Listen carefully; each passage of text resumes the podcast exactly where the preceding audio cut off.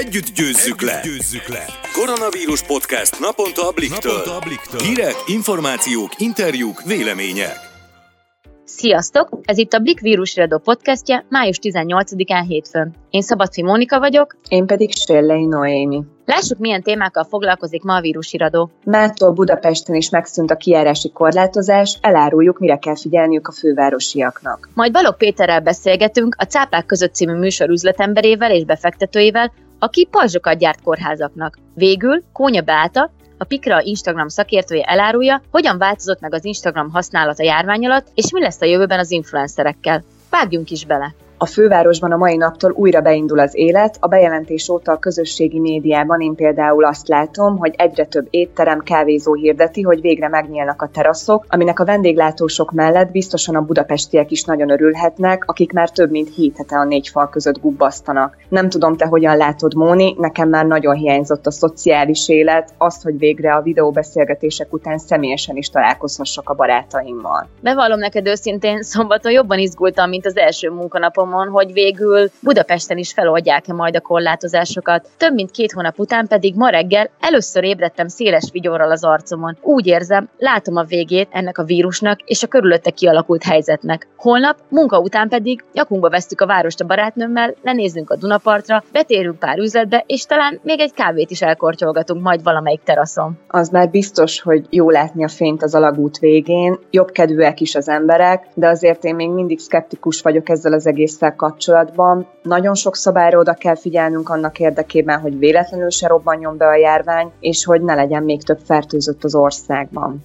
Igen, továbbra is kötelező lesz például megtartani a másfél méteres távolságot, és még mindig maszkot kell majd hordanunk az üzletekben és a tömegközlekedési járműveken is. Tömve azért nem lesznek a vendéglátóhelyek Budapesten, hiszen a vidéki városokkal ellentétben még csak a kerthelyiségekben és a teraszokon lehet leülni, ráadásul szellősebben kell elhelyezni az asztalokat is. Arra viszont kíváncsi leszek, hogy mennyire mernek majd kimerészkedni az emberek az utcára. Igény az biztos, hogy van rá, legalábbis, hogyha a saját környezetemből indulok ki. Már nekem is a naptár naptáramba több esti találka is le van egyeztetve a barátaimmal. Mondjuk én azért a szabadtéri strandokat, fürdőket még hanyagolnám, és a parkok sem mozzanak egyelőre, játszótérre pedig nekem még nem kell járnom, de mostantól ezekre is bátran mehetnek a budapestiek. Aminek viszont nagyon örülök, hogy az üzletek végre már nem csak háromig lehetnek nyitva, és hogy szinte minden bolt kinyit. Nem tudom, te hogy vagy vele, de amúgy én még mindig nagyon nem vagyok kibékülve az idősek vásárlási sávjával. Legalább a szombatit nagyon szeretném, ha végre eltörölnék. Teljesen egyetértek veled, de akár le is rövidíthetnék mondjuk két órásra, már az is nagy segítség lenne. A munkám és a boltok nyitva tartása nem engedheti meg ugyanis, hogy hajnalok hajnalán menjek boltba. Így legkorábban nálunk ebéd az csak két óra körül van, ha esetleg nem főzök előre és hát az otthoniak ennek annyira nem örülnek, de kénytelenek voltak megbarátkozni a helyzettel. Képzeld, nálam is ez a helyzet. Különösen szombaton borulok ki mindig, amikor végre aludhatnék akár kilencig is. Erre, ha nem akarok kettőkor ebédelni, fel kell kelnem, hogy még kilenc előtt eljussak a boltba. Ez az állandó szervezés, mikor, hova menjen az ember, hol kell maszkot viselni, mert ugye erre is oda kell már figyelni, kicsit örítő tud lenni, de gondolom ezzel nem vagyunk egyedül. Egyébként Orbán Viktor miniszterelnök elmondta, hogy a védőtávolság és a maszk innentől a védekezés kulcsa, nem az otthon maradás. Azt azért tegyük hozzá, hogy még mindig nagyon furcsa, ha itthonról elindulok, hogy az első gondolatom már az, vajon betettem a táskámba a maszkomat. Szóval korlátozások enyhítése ide vagy oda, szürreális számomra még mindig ez az egész helyzet. Volt, hogy vissza kellett fordulnom a maszkért, mikor elindultam a boltba. Korábban mindig azt a kérdést tettem fel magamnak, hogy kulcs, pénztárca, telefon megvan, akkor indulhatunk. Na és akkor ehhez jön még hozzá most a maszk is. Pont kaptam anyukámtól a hétvégén egy minélgereset. Sosem gondoltam volna, hogy egyszer az életben ez is a legfontosabb kiegészítőim közé fog tartozni, nem csak az órám, vagy éppen a napszemüvegem. A kórházakban pedig már lassan az arcpajzsok hordása számít természetesnek. Balog Péter, a Cápák között című műsor üzletembere és befektetője is arcpajzsokat gyárt az egészségügyi intézményeknek. Erről beszélgetett vele Csatári Heni kolléganőnk. Blik, blik, első kézből. Ugye azért az RTL Klub nézői már ismerhetnek téged, tudhatják, hogy mennyire veszed komolyan az üzleti életet, de azt talán kevesen tudják, hogy hogy is töltöd a mindennapjaidat a járvány idején. Nagyon szerencsésnek mondhatom magunkat, ugyanis a kicsi lányunk, három éves Pannika az, akire kell még vigyázni, a nagylányaim már egészen önállóak, viszont mind a családból, mind a dadusunk, aki Pannival kisgyerekkora óta van, tudnak ebben segíteni, úgyhogy igazából a mi életünk nem változott sokat, ugyanis bejárunk továbbra is az irodánkba dolgozni, viszont az összes többi kollégánk otthonról dolgozik, így mi ezt a feleségemmel, majával biztonságban tehetjük meg. Itt a tárgyalomból egy kis videóstúdiót alakítottam ki, és innen tárgyalok a startupokkal is, a meglevő portfólió cégek vezetőivel, az új csapatokkal is, illetve innen jelentkezem be többször élő adással is a ti munkátok mennyiben változott meg? Nem a metódusra értem, hiszen ezt az előbb elmondtad, de hogy például a befektetések, vagy mit látsz az üzleti világon, mi történik most itthon? Egy nagyon érdekes időszak ez, szerintem, ugyanis rengeteg cégnek ez komoly nehézségeket okoz ez az időszak. De ez nem csak egy válságról, egy krízis helyzetről szól, hanem ez a krízis ez rengeteg változást is hozott magával. Így azoknak a cégeknek, akik gyorsan tudnak ezekre a változásokra reagálni, azoknak rengeteg új lehetőséget hozott. Olyan ajtók, amik eddig zárva voltak, most hirtelen megnyíltak, és rengeteg új igény jelent meg a piacon. Úgyhogy azt gondolom, hogy pont a startupok között, azok között, akik nagyon gyorsan, innovatívan tudnak új igényekre rámozdulni, gyorsan tudnak átalakulni, megváltozni, számukra ez akár a lehetőség ideje is lehet. De ez nyilván nagyon szektorfüggő. Úgyhogy a saját portfóliómban is azt látom, hogy a múltban nagyon nagy fókuszom volt, és jelenleg is nagy fókuszom van a digitális oktatáson, ennek most eljött az ideje, most minden digitális oktatással foglalkozó cégnek ez egy nagyon izgalmas időszak. Ez nem azt jelenti, hogy most több a bevételük, mint valaha, de azt jelenti, hogy több a munkájuk és több a lehetőségük, mint valaha, és ahogy helyreáll a gazdaság, szerintem akkor, akkor lehet majd ennek a sikerét learatni. De több más téma is, ami közel áll a szívemhez, így az e-commerce is nagyon szépet megy előre, illetve az egészségügyi befektetéseim is jól muzsikálnak most ha már szóba került az egészségügy, ugye az egyik startup cégeddel nagyon nagy dologba fogtatok, és ugye pajzsokat kezdtetek el gyártani. Igen, a Simon István vezette Prefix box ami alapvetően egy e-commerce webshopoknak segítő technológiai cég. Egyszer csak megtalált István azzal, hogy ne a szokásos mentorálást csináljuk, ne a cégről beszéljünk, hanem van egy másik projektje, amit a cég vezetése mellett visz. Ez pedig az, hogy összeállt pár emberrel, és kitalálták azt, hogy mivel tudnának az egészségügyben segíteni. És terveztek egy olyan arcpajzsot, ezt úgy kell elképzelni, mint egy ilyen plexifólia, egy petfólia, ami az arcot megvédi a repülő szemcséktől, köhögés, tüsszentés, egyéb dolgoktól, így csökkentve a fertőzés esélyét, a fertőződés esélyét, és egy ilyet terveztek, Miklós Jádám designer tervezett ebből egy olyan arcpajzsot, aminek az a különlegessége, hogy nagyon olcsón, gyorsan gyártható, és nagyon tartós, kényelmes viselet, ezt úgy kell elképzelni, hogy egyetlen darab PET fóliából, egy fél milliméteres fóliából van egy, egy darabban kivágva, amit utána az ember össze tud úgy hajtogatni, hogy a fején nagyon kényelmesen egész nap viselten megmarad, fertőtleníthető is, és nagyon olcsón hozzáférhető. Úgyhogy ez a projekt nemrég már odáig jutott, hogy már kórházakban használják, több magyar kórházban is már használják ezeket. Amiben én tudtam, igyekeztem nekik segíteni, az első félmillió forintot az elindulása az a projektnek, azt én biztosítottam, de közben lassan indul más támogatóktól is adakozás. Amit kapnak pénzt, abból kórházakba szállítanak le ilyen maszkokat. Szerencsére találtak egy nagyon jó fej gyártót is, a promission aki pedig beleállt ebbe az ügybe, és szintén pro bono dolgozik, viszonylag sok pénzt, több millió forintot fektetett alapanyag beszerzésre, és most azon dolgozunk, hogy legyen elég szponzor, aki segít nekünk abban, hogy minden kórházi alkalmazott védve legyen ilyen módon is. Emellett viszont az az előnye is megvan ennek, hogy ezt nem csak kórházakban lehet használni, hanem akár egy gyógyszertáros vagy egy kasszás a kisboltban is nagyobb biztonságban lehet, anélkül, hogy ez kényelmetlen lenne. Amikor megkerestek téged, Mennyit gondolkodtál azon, hogy segítse azzal az első félmillió forinttal? És most itt nem csak arra gondolok, hogy üzletileg végig gondoltad, hanem hogy ez egy nagyon jó és nemes cél, ami mozgatja ezt a projektet. Számodra ez mennyire fontos? Számomra fontos volt az, hogy találjak valamit, amivel segíteni tudok. És azt gondolom, hogy ebben pont amiatt, mert ez egy igazi jó értelemben vett magyar innováció hiszen ilyen arcpajzsok léteztek már, van, aki 3D nyomtatással csinált ilyet, lehetett már ilyet kapni 9000 forintos darabáron, amiről mi most itt beszélünk, az a pár száz forintos darabár, ami még idővel és mennyiséggel akár lényegesen lejjebb is mehet. Egy egészen más kategóriát hozott be, és pont az a magyaros innováció benne, hogy hogy lehet valami jót csinálni, de nem drágán, nem macerás, hanem hogy lesz valami jó és olcsó egyszerre. Úgyhogy nekem ez nagyon megtetszett benne, és az is megtetszett, hogy nem csak közvetlenül a frontvonalban harcolóknak, hanem mindenkinek eh, hasznos lehet ez később. Úgyhogy viszonylag keveset kellett gondolkodjak, amikor megláttam az első terveket, akkor, akkor eldöntöttem, hogy én ebben fogok segíteni nekik. Azt hiszem, hogy igazán példaértékű, amit csináltok, főleg azért, mert sokan most megpróbálnak nyerészkedni a járványon. Te mit tapasztalsz az üzleti világban erről? Azt látom, hogy, hogy van egy nagyon pozitív oldal ennek a jelenlegi válságnak, ugyanis talán az összes eddigi válsággal a történelemben ellentétben ezt a válságot már közösségként éljük meg. Létezett már social media, létezett már kommunikáció az előző válságok alatt is, viszont azt látom, hogy ez a szintű tudásmegosztás, ez az együtt gondolkozás, ez példaértékű, ami ez alatt a válság alatt megvalósul.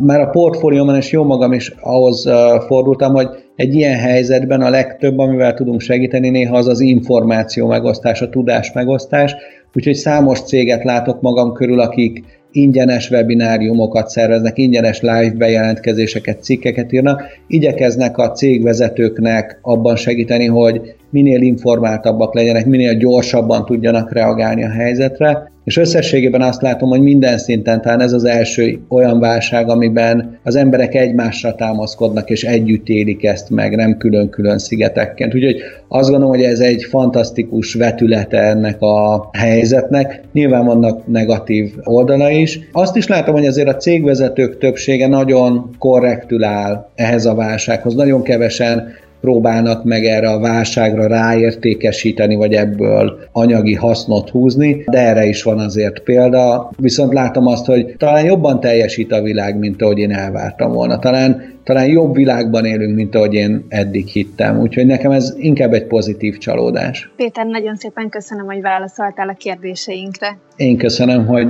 itt lehettem. Blik, blik, első kézből.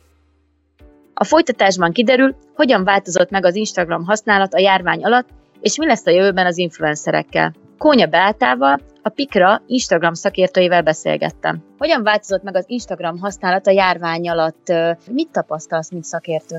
Nagyon érdekes ez a kérdés, ami egyből a szakmát is ugye még márciusban megmozgatta, és már azonnal jöttek ki a kutatások. Abszolút nőtt az Instagram forgalma már egyből március elején, március közepén, ahol globálisan ugye a világ számos országába be a, a maradj otthon. A járvány hatására 40%-kal nőtt például az Instagram forgalma, tehát a négy fal között természetesen sokkal több időt töltenek az emberek online instázással is, és egyébként ami szerintem izgalmas, hogy maga az élő adások, tehát az Instagram live adások száma az konkrétan megduplázódott egyetlen héten belül. A napi sztorizás is nagyon sokat nőtt, tehát a, a mennyisége a sztorizásnak, amik ezek a 24 órás önmegsemmisülő tartalmak, ennek a mennyisége 15%-kal nőtt egyik hétről a másikra ebben a vizsgált márciusi időszakban, de nem csak tartalmat gyártanak többet az emberek, hanem a tartalomfogyasztás mértéke is természetesen hatalmasat ugrott így, hogy az emberek sokkal többet vannak online. Ezeknek a sztoriknak a nézettsége például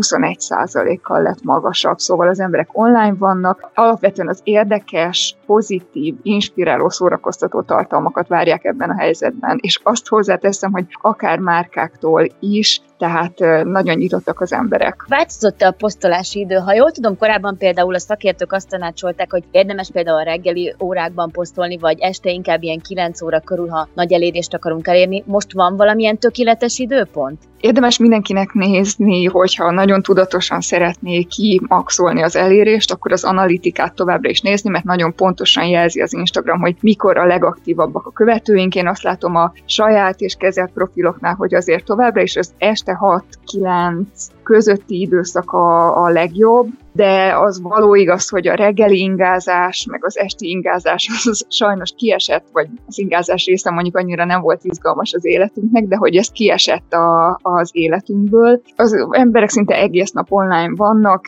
annyira nem mérvadó már az elérésben, hogy, hogy most betartjuk ezt a reggel 6 és 9, este 6 és 9 közötti időszakot. Napközben is bátran posztolhatunk, mert ö, online vannak az emberek, és ugye az nagyon fontos, hogyha az elérésünket ki szeretnénk maxolni, hogy ö, akkor posztoljunk, amikor az éppen aktív ugye a meglévő követőbázisunk, mert hogyha ők reagálnak a tartalmainkra, hiszen online vannak, akkor az algoritmusnak nagyobb esélye van arra, hogy olyanok szeme elé tárja a tartalmunkat a felfedező hírfolyamban, vagy hashtagek alatt, akik az adott ponton még nem követnek minket. De röviden válaszolva a, a kérdésedre, én azt látom, hogy folyamatosan napközben posztolnak az emberek, és most már nem törődnek annyit a, az optimális időzítéssel, mert nem is kell azt említetted az elején, hogy a szórakoztató tartalmakat keresik most az Instagramozók. Te mit tapasztaltál? Milyen témakörben vagy témakörökben osztanak meg leginkább most a járvány ide alatt képeket, sztorikat, vagy éppen videókat? Egy darabig én úgy láttam, hogy tartott a, a létörgram időszaka. Ugye létörgramnak azt hívjuk, amikor korábbi élményekről korábban készült képet posztolunk ki az Instagramra. Tehát amíg az emberek kicsit agonizáltak ezen a helyzeten, sok volt a létörgram, utána kénytelenek voltak hozzáállást váltani, és akkor a Maradj Otthon keretében például rengeteg kihívás indult, Magyarországon is kreatív projektek, hashtag kihívások, ami szinte letarolta az az otthonsütés, az Instagramot ugye kovász készítés, kiflisütés, kenyérsütés, egyéb nem feltétlenül sütésen belüli kreatív projektek, alkotások, akkor a kerti dolgok, utána aki teheti, vagy ki tudott szabadulni nála a, a kirándulások, de én egyébként azt hozzátenném mindenképpen, hogy őszintébb és spontánabb lett szerintem az Instagramos tartalom megosztás, tehát a tipikus fancy Instagramos képek, utazós, éttermes, tehát ezek, ezek ugye nyilván kiestek, és ami még számomra nagyon izgalmas, hogy a vicces tartalmak és a vicces videós tartalmak, TikTok inspirálta tartalmak, azok nagyon előtérbe kerültek az Instagramon is, ezt izgalmas nézni. Ezek után az influencerek helyzete mennyit változott most szerinted? Ez a szakma ez hamarosan eltűnik, vagy, vagy ne talán még jobban fel fognak futni az influencerek? Az eltűnésben abszolút nem hiszek, de hát a természetes szelekció az meg fog történni, de a kérdésedre válaszolva először is meg kell különböztetnünk azt, hogy kinek mi a témája, mert aki egy, nem tudom, környezettudatos influencer, annak ez egy jó időszak, vagy aki élelmiszeripar kapcsán, vagy sütés, és főzés, gasztró, ilyesmi kapcsán posztol, míg egy travel influencer, tehát egy utazási influencer, aki turisztikai destinációkat promotál, tehát nekik konkrétan megszűnt ugye egyik hétről a másikra a bevételük sajnos. És itt az az érdekes kérdés szerintem, hogy elválik, hogy ki az, aki igazi tartalomgyártó abban az értelemben, hogy könnyen adaptálódik az új helyzethez, és aki akkor is érdekli az embereket, hogyha a megszokott tartalmat nem tudja gyártani, nem tudja nyújtani. Figyelem például a leghíresebb, legismertebb globális travel influencereket, hogy hogyan alkalmazkodnak ehhez a, a helyzethez. A leg legügyesebbek azok azonnal, gyakorlatilag azonnal megtalálták, hogy a Maradj Otthon keretén belül milyen kreatív koncepciókat tudnak megvalósítani, ami továbbra is izgalmas lesz a nézőiknek. El fog válni, igen, hogy, hogy, hogy ki az, aki alkalmazkodni tud, és ki az, aki, aki hatással van tényleg a követőire. Mint szakember, te mit tanácsolsz az Instagramozóknak a mostani helyzet kapcsán? Én alapvetően azt, hogy használják ki ezt a helyzetet abban az értelemben, hogy kapcsolódjanak egymással és teremtsenek érdemi kapcsolatokat, figyeljék, hogy a közösség merre megy el. Nagyon jó közösségi megmozdulások vannak ezekben a hashtag projektekben. Nem tudom, hogy elmondhatom-e, de van egy blogom, amit a Pikra néven találnak az emberek, és itt például írtam ezekről a szuper akár hazai kezdeményezésekről is. Ez az alkotás egyébként is, tehát az, hogyha beszállunk ilyen kreatív kihívásokba, ez, ez ugye nagyon feltölti az embert, és kizökkenti, mindenképpen kikapcsolódást nyújt, tehát egyrészt ezért is ajánlom, másrészt pedig azért, hogy kapcsolódjunk egymással, mert nagyon értékes kapcsolatok tudnak online születni hasonló gondolkodású emberekkel. Én mindig is ezt vallottam, hogy ez a két dolog a legnagyobb haszna az Instagramnak, tehát maga az önkifejezés, alkotás, kikapcsolódás és a kapcsolódás hasonló gondolkodású emberekkel. Köszönöm a beszélgetést és a hasznos információkat. Nagyon szívesen, és én köszönöm, hogy meghívtál. Blik, blik, első kézből. Köszönjük, hogy ma is velünk tartottatok, várunk titeket legközelebb is a Blik vírus híradóban. Sziasztok! Sziasztok!